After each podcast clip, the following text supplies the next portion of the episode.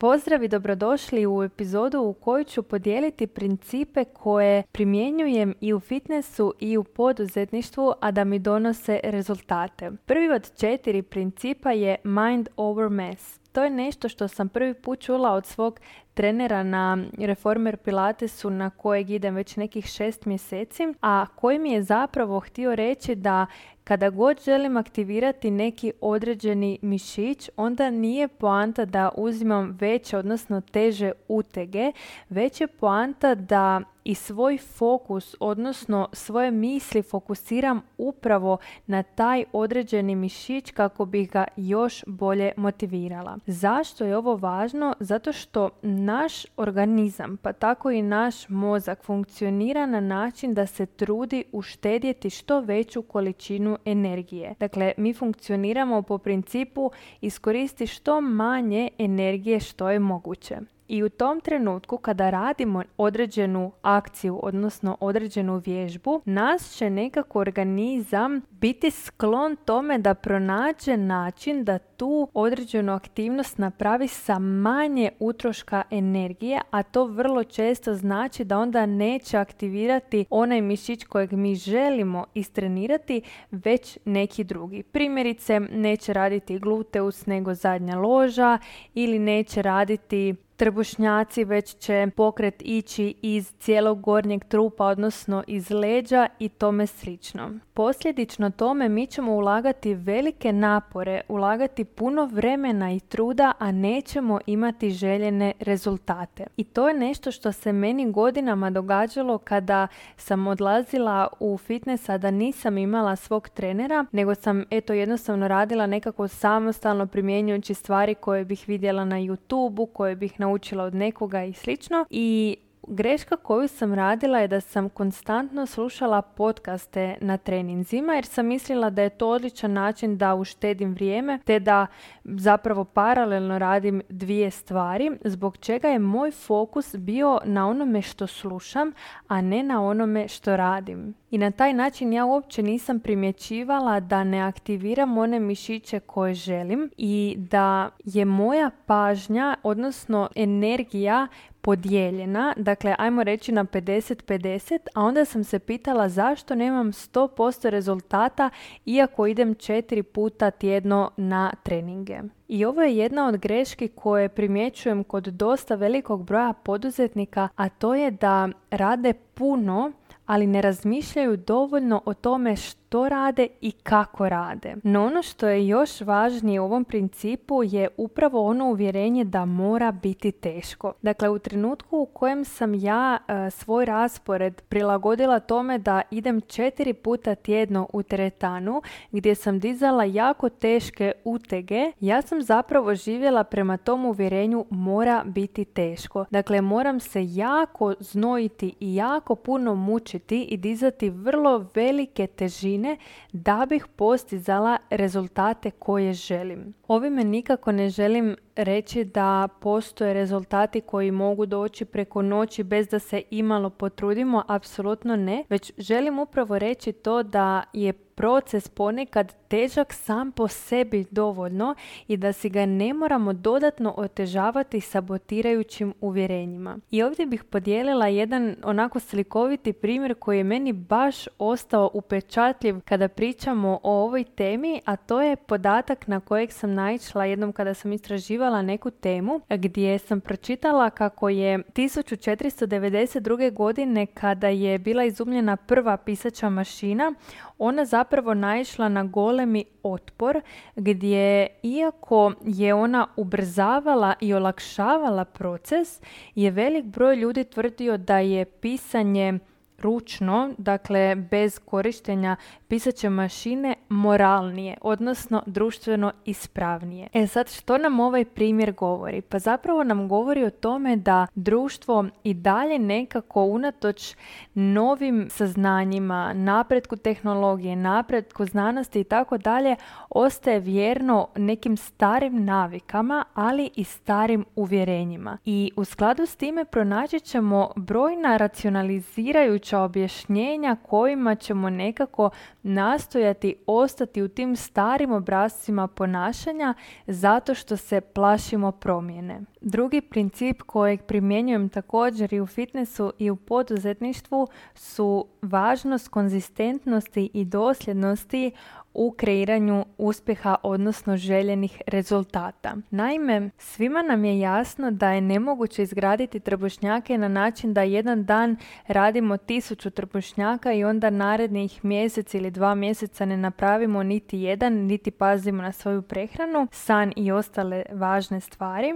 Ali kada je u pitanju kreiranje uspjeha u poslu, onda smo nekako nestrpljivi i očekujemo da ako smo napravili x akcija da bi y rezultat trebao biti ovdje i ako se on ne pojavi mi gubimo strpljenje i vrlo često odustajemo. Upravo o tome nam svjedoče različiti podaci koji govore koliko se zapravo firmi zatvori u prvi godinu ili tri godine, koliko start-upova propada, koliko projekata ne doživi niti prvu godinu i tome slično. Dakle, rezultati neće doći tako što ja odjednom pretrčim 20 km, već tako što ja tjednima, na primjer 21 ili 20 dana za redom trčim po primjerice 1 km. I jednako tako funkcionira zapravo i u poslu. Dakle, ljudima je važno da smo redoviti u kreiranju sadržaja, da smo redoviti u pojavljivanju, da sve vremenom znaju da mogu računati na nas da ćemo biti ovdje i da ćemo zadržati, odnosno i napredovati u kvaliteti onoga što kreiramo i tek tada možemo očekivati određene rezultate. I tu bih spomenula odličnu knjigu Dena Salivena koja se zove Gap and Gain a koja govori o tome da ukoliko konstantno gledamo gdje smo mi danas u odnosu na ono gdje želimo stići, odnosno u odnosu na neki naš dugoročan cilj, mi ćemo definitivno s vremenom izgubiti motivaciju jer ćemo dolaziti do zaključka da smo predaleko i da se uopće nismo pomakli. S druge strane, ako uspoređujemo trenutno mjesto na kojem se nalazimo sa onime odakle smo krenuli, e onda će nas taj vidljivi pomak upravo motivirati i davati nam snage da budemo dosljedni i konzistentni zato što će nam upravo ta promjena biti dokaz mogućeg i biti primjer koliko daleko možemo stići ako smo redoviti u onome što radimo. Primjerice, ukoliko ja pogledam na to što sve želim u životu kreirati, na koji način to želim napraviti i tome slično, a gdje sam danas, ja bih mogla zaključiti da sam doslovno nigdje, jer je ova trenutna pozicija koliko god lijepa i ugodna bila, vrlo daleko od onog nekog velikog cilja kojeg ja tek imam. S druge strane, ako pogledam da prije samo tri godine sam bila doslovno nigdje u odnosu na ovo, odnosno jedva sam si onako mogla priuštiti nešto što bih poželjela. Morala sam raditi nekoliko poslova da bih si mogla priuštiti edukacije i putovanja koje sam željela. Nisam imala nikakvu vremensku, financijsku i prostornu slobodu. E ako gledam to, dakle u te tri godine koliko sam daleko od toga stigla, onda mi to daje elana i motivacije da nastavim. Jednako tako ako neka osoba želi smršavati primjerice 20 kg, ukoliko stalno uspoređuje svoju trenutnu kilažu sa onom koju želi postići, vrlo će se vjerojatno to činiti na neki način nemoguće, predaleko, teško i bit će joj zahtjevno da se poveže sa tim svojim ciljem pa će joj se činiti da to nije moguće. S druge strane, ako se fokusira na trenutnu kilažu u odnosu na onu od kad je krenula na dijetu, na određeni režim prehrane i treniranja i tako dalje, e onda će joj taj uspjeh davati motivaciju i snagu da nastavi biti ustrajna u tome. Iduće pravilo koje za mene vrijedi i u fitnessu i u poduzetništvu je da ukoliko sam ja umorna, tada će mi i najlakši trening biti težak, odnosno ako sam preplavljena i umorna od posla kojeg kreiram,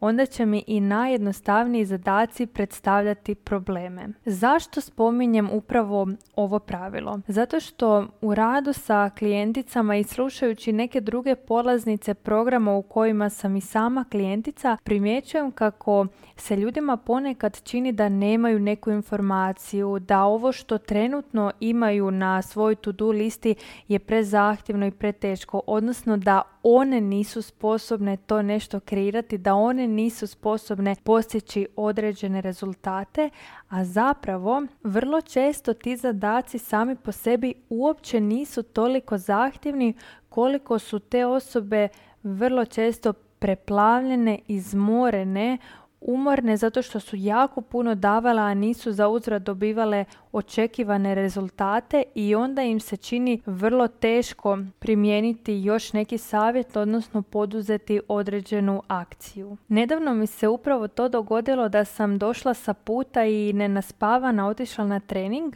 i na kraju treninga sam rekla trenerici joj danas mi je bilo baš teško i ona me pogledala i rekla aha, baš me čudi zato što današnji trening je bio jedan od lakših. I tu sam uhvatila upravo taj trenutak u kojem sam ja percipirala da je nešto teško samo zato što moji kapaciteti u tom trenutku nisu bili maksimalni. I pomislila sam koliko ljudi odustaje od svojih velikih ciljeva i snova, koliko njih zaključi da poduzetništvo nije za njih samo zato što nisu razmišljali o tome kakvi su moji trenutni kapaciteti?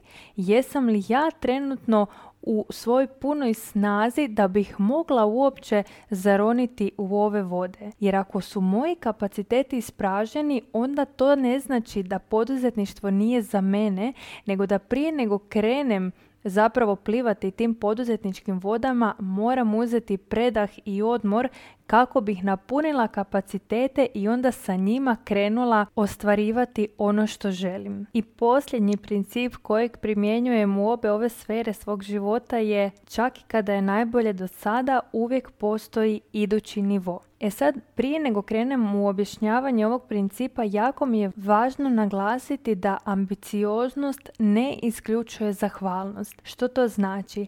Znači da ja mogu istovremeno biti vrlo svjesna da mi je dobro ovdje gdje jesam, biti zahvalna za to što trenutno imam i paralelno znati da postoji nešto bolje i stremiti ka tome. Odnosno nadati se tome i raditi za to. Nažalost, vrlo često ljudi nekako pomiješaju to pa smatraju da ako žele nešto bolje da to onda znači da nisu zadovoljni s ovime što trenutno imaju pa onda osjećaju krivnju i uspoređuju se s time gdje su nekada bili, a gdje su danas i vjeruju da bi trebali biti zadovoljni, a to poistovjećuju sa ostati tu gdje jesmo. Dakle, vrlo mi je važno da imaš to na umu da možeš biti zadovoljan ili zadovoljna s time gdje jesi i što imaš i istovremeno znati da postoji još više i željeti to. To ne znači da si nezahvalna, da si sebična, da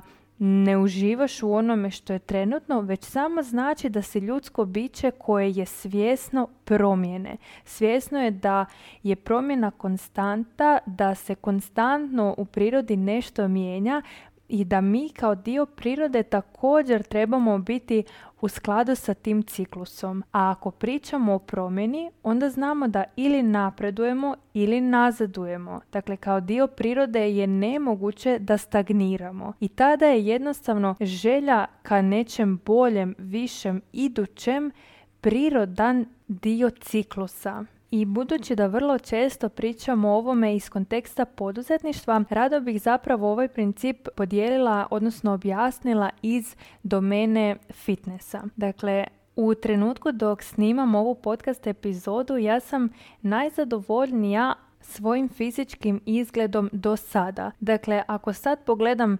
retrospektivno, po mojim kriterijima za sebe izgledam najbolje do sada. Ali što je tu važno da razumijemo? To što izgledam za sebe, odnosno subjektivno se osjećam najbolje, dakle najspremnije fizički, najaktivnije i tako dalje, to ne znači da sam dostigla svoj limit. Odnosno, zahvaljujući kvalitetnom okruženju, kvalitetnom treneru i nekim privatnim odnosima gdje su mi neke osobe primjer mogućeg, ja zahvaljujući tome primjećujem koliko napretka još na tom polju ima, odnosno koliko tek rezultata još mogu postići. I ponovno ovo naglašavam i važno mi je zato što vrlo često, pogotovo kada su u pitanju klijentice koje ulaze u program samopouzdanja, kažu da im je trebalo dugo da se odluče zato što su sada puno bolje nego što su bile nekada prije dok još nisu otkrile pojam osobnog razvoja. Znači samo zato što je bolje nego što je bilo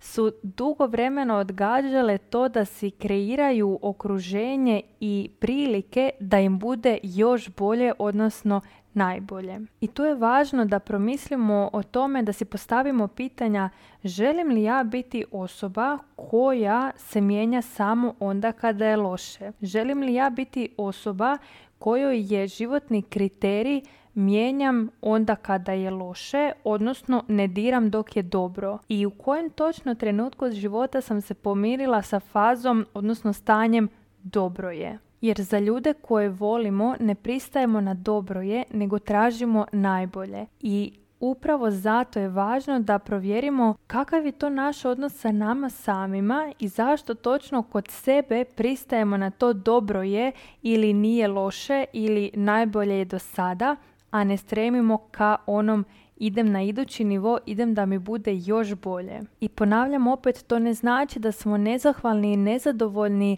u statusu quo, već da smo, ja bih rekla, onako zdravo znati željni i u skladu sa svojom prirodom gdje imamo tu potrebu za otkrivanjem nekih novih sfera, bilo to u fitnessu, odnosno fizičkom izgledu i spremnosti, bilo to u zdravlju ili u poduzetničkim vodama. Nadam se da su ti ove lekcije bile korisne. Ukoliko želiš primati više njih, pozivam te da se pridružiš na moj newsletter na stranici www.saraperanic.com a mi se čujemo u idućoj epizodi.